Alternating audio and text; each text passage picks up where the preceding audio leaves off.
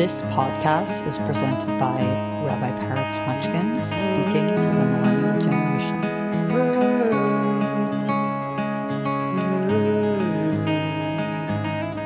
Hello and welcome to the Rabbi Peretz podcast, Rosh Hashanah series, daytime edition.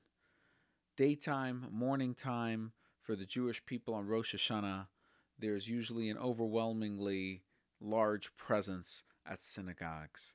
But this year, the synagogue is not relevant. What is relevant is you connecting to what prayer is and connecting to what Rosh Hashanah is and having a deep inner dialogue between the force that sustains you and the force that creates the world. Having a deep inner core dialogue about what are your values, what you believe in, and what is real to you. Prayer has many forms. One can meditate, one can read the words and let the words take them on a journey. One can deeply understand the history and the meaning of all the liturgy and be able to tap into their subliminal messages. But all forms of prayer are prayer. And even on Rosh Hashanah, where we have a big machzor, or a big prayer book, you can still understand that prayer is beyond the words. It's some inner dialogue that is happening within you. And you can see that very deeply in the themes of Rosh Hashanah. So I'd like to present the themes of the prayer service so you get an idea of what we were praying for. When we look at Rosh Hashanah, we look at it as the beginning of creation for the human experience. We don't celebrate the building of the world on Rosh Hashanah, we celebrate the experience of humanity that is built somewhat above it. In Judaism, you will see the term as human beings are crown of creation. They represent the pinnacle ability to either lead it and grow within it and partner within it, or, of course, destroy it and harm it. And we are at a time now where we have to think about our space within that. And in order to think about where we fit in with all this, it's time to pray. Prayer is that core inner dialogue of what are my values and who am I and what am I all about. Always take a deep breath before you start thinking about prayer and think about the breath itself as a metaphor for the vitality that comes in and out of us. And all it is asking for is for us to appreciate the life that we have. All of prayer begins with gratitude, the deep gratitude to tap into the life force that sustains you. From the first moment you open your eyes till well deep into the prayers, the tradition is to speak words of gratitude. There is a psalm, Psalm 30, written by King David, and it's called an inauguration poem. And he writes this inaugural poem for coming into the temple. And he never made it to the temple. His son builds the temple. He never gets to see it. But his inaugural poem was said there every day to talk about the gratitude of being able to have a house of worship. The temple is a metaphor for us. It is a metaphor for a central nervous system where if we can just reach inside a temple, we can connect to all the energy of the universe. That temple resides within your heart, it resides within your mind. The ability to tap into the central nervous system of creation, the energy that binds us all, it begins with gratitude. It begins with confidence the confidence that things are going to work out. King David wrote that poem. He had confidence that the building would be built and they would need an inauguratory poem and song to inspire the masses. And even though he never made it to that, he was sure that it would be worth it, it would be there, and his poem would be the lead the way. What an incredible, inspiring idea for ourselves. Let's inaugurate the new year. Let's talk to ourselves, inner dialogue, about how it's going to be a great year, and we will tap into our values and our meaning, and we will do the best we can. What an incredible way to start the new year with this type of confidence stemming from the gratitude of our breath and of our vitality that flows within us. So, this is really what it's all about. It's all about tapping into these ideas, whether it's through the poetry of Psalms or the alphabetically driven hymns that are written throughout the Rosh Hashanah liturgy, trying to establish order and rhythm to our mind, to our spirit, and of course to our year. The main thing is see beyond the words. See the words as merely the beginning to inspire your imagination for your own growth and for your own gratitude. So, this is the example that we're getting. The example we're getting is as we read these words in the prayers, we're getting an example of what it means to see beyond what's happening to us minute to minute, day to day.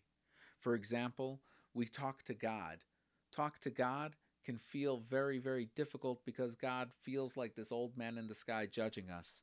Nothing could be further from the essence of godliness.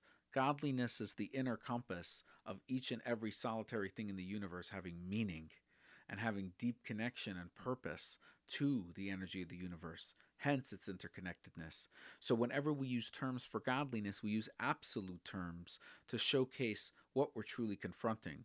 For example, Abraham called God Gadol. Gadol means big. And what Abraham was saying is big, big has no meaning.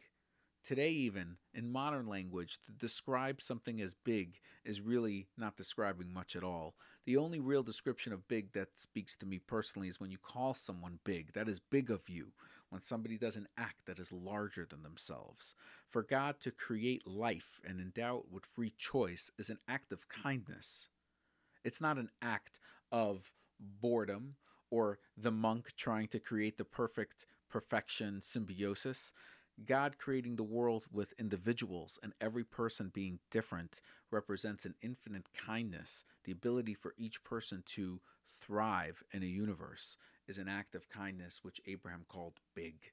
So the words in prayer are there to elicit great imagination and great excitement. There is no greater word in the Rosh Hashanah liturgy than king, God as king. And that is the main theme of Rosh Hashanah service is talking to God as king. You might even say the coronation of God.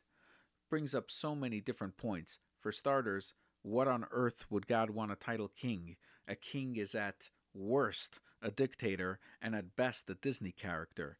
King doesn't seem to really inspire godliness, it inspires petty dictatorship and judgment. Well, that is if you reside with historical ideas of king, of abuse of power. But if you reside in the nostalgia of there is a nobility, there is a dignity, there is a kingship that represents the confidence of the kingdom and gives the kingdom its vision and gives the kingdom its inspiring view to be a whole nation, that's a different conversation. But on Rosh Hashanah, we're not even calling God king because he's a great leader or because he is a he at all. We are calling God king because we are talking about world collision. A king represents a nation as it connects with other nations. When God created the world from nothing to something, the final emotion was dignity, because dignity represents my world connecting with your world. If we're going to connect with the force of making the human experience and creation at all, if we're going to confront what it means to have godliness in this world on Rosh Hashanah, the word king is going to be the most important meditation of all. What does it mean to confront true dignity, my world to you world? Do you lift me or do you crush me? These is the biggest theme and question. There is a prayer that we say every morning called the Yishtabach. Yishtabach has 15 words of praise in it, corresponding to the 15 steps that you would walk up into the temple. And as you would walk into the temple, you would walk up, and each step the Levites played songs representing praise. What is praise? After the series of gratitude in the prayers, we have praise. Praise is not about saying something is greater than you. Praise is about acknowledging the infinite steps it takes for things to work out. True praise is about being able to identify how unique of a circumstance it takes for life to come together. This is really what we're trying to achieve in prayer. Really get into the nuances of existence. That is the inner dialogue.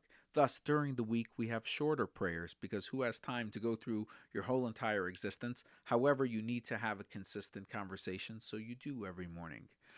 Then comes Shabbat. Shabbat, we have more time, so therefore the prayer goes longer. And on Rosh Hashanah, we create even more time. It goes even longer than that.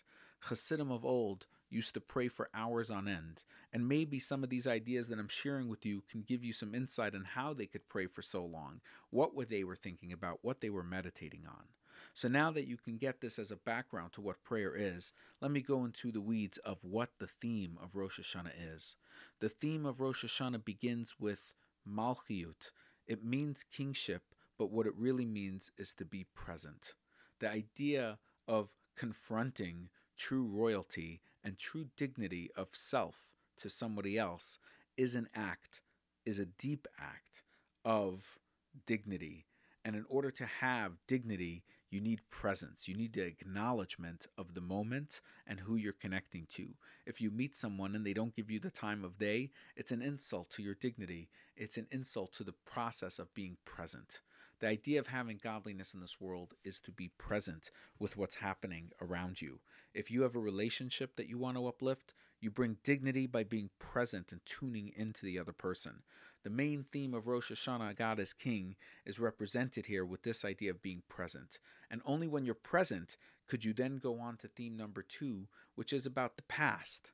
And the past is not just about remembering what has happened, it's building an inner trust that things will work out. We are able to tap into thousands of years of history of Rosh Hashanahs where people did not know if they'd have food to eat, or whether they'd stay in their land, or whether they'd be at war. The most incredible challenges faced our people for centuries, and yet they made it. Yet they were able to find a way to navigate it and stick to their value and to their cores. Thinking of the past after truly being present adds a sense of confidence to this journey that we're on, that it will work out, that we will persevere, and we will get through this tumultuous time. The last theme, of course, of if we did the present and then we did the past, is the future. And the future is a call to action and celebration. The future is always about being able to tap into these incredible moments of, of partnership the future is all about what we could accomplish and what we could manifest. And all of it comes through a deep call. The call, of course, is the call of the shofar. The shofar is the vitality, the breath the, that goes on from in you, that is part of the world, that is part of the spirit, that is part of the divinity that is brought into the world. And you take that and you put it through a horn, something truly physical, and you blast out a noise, a yearning, a call, a passion. It's the ultimate expression of trust that things are going to work out. The shofar was blasted in many different environments, but always a call to something coming, coming your way with great with great anticipation and more importantly with great trust that it would happen and go through. This Rosh Hashanah, take the link below that is a Rosh Hashanah prayer book. Go through some of the prayers, get to know some of your own history, connect to yourself, be present, use the tools of gratitude, use the tools of confidence and trust to actualize an inner dialogue of values and deepening within self. Maybe you hit God and divinity, maybe not. But what you will find is the ability to maintain a thought that there is meaning to everything. And if you can have that type of presence, then you could contextualize the past, even if it's traumatic.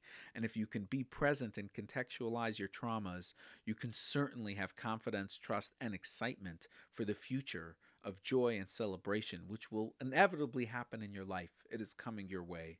So please take a moment this Rosh Hashanah to do something that you could never do in synagogue. Totally tune into your inner voice, totally tune into yourself, and realize that the way you pray is fully within you. And I'll leave you with a story to illustrate this idea. There was the great, great Hasidic master who began the whole story of the Hasidic journey into the New World, and his name was the Baal Shem Tov and every year he would choose one of his elite disciples to blow the shofar on Rosh Hashanah. This year he chose his disciple Zev Kitzes, and he taught Zev for a month before the holiday all the secrets and thoughts and depth of the shofar, that when he blows it for the people that year, he would have all the incredible ability to transmit the deepest mystical secrets and affect the world in a positive way. As he practiced, he realized he was overwhelmed with trepidation, so he wrote on a piece of paper all the different thoughts to have during the blowing of the shofar. As he stood up there in front of the congregation and the holy Baal Shem Tov, and he took out his shofar, he stuck his hand in his breast pocket to take out his notes on the secret meditations from the mystics and Kabbalah that he can have during the shofar blowing. And lo and behold, he can't find the paper, it isn't there. Everyone's waiting, shofar to be blasted cannot find the paper. Zev has no choice, and with a tear in his eye and deep trepidation, he blows the shofar. When the service was over, he's trying to hustle out of the shul so the Baal Shem Tov doesn't see him. He feels like such a disappointment, and the Baal Shem Tov comes up to him, Zev, Thank you for the most incredible shofar blowing of all time. Zev says, I'm sorry, Master. I'm a fraud. I'm an impostor. I missed all the things you told me to think about during the blowing of the shofar. I forgot my paper and I was not able to call in those meditative deeds. And the Baal Shem Tov looks at him with a smile and he says, Every single prayer is like a key. And in the world, there are gateways and pathways, and different keys open up different pathways. But there is a master key that open up all roads ahead, and that is the broken heart, the true yearning for something deeper, for something better, and for a better future. May you all be blessed with this deep yearning for a better future. And if you have this yearning, you will certainly upgrade your values, tighten your moral compass, get excited for your roots and who you are, and for your future, what you will become.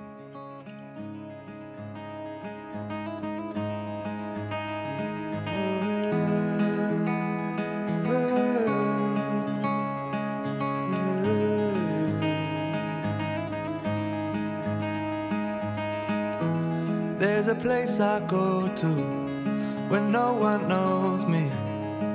It's not lonely, it's a necessary thing. It's a place I made up. Find out what I made up. The nights I stayed up, counting stars and fighting sleep.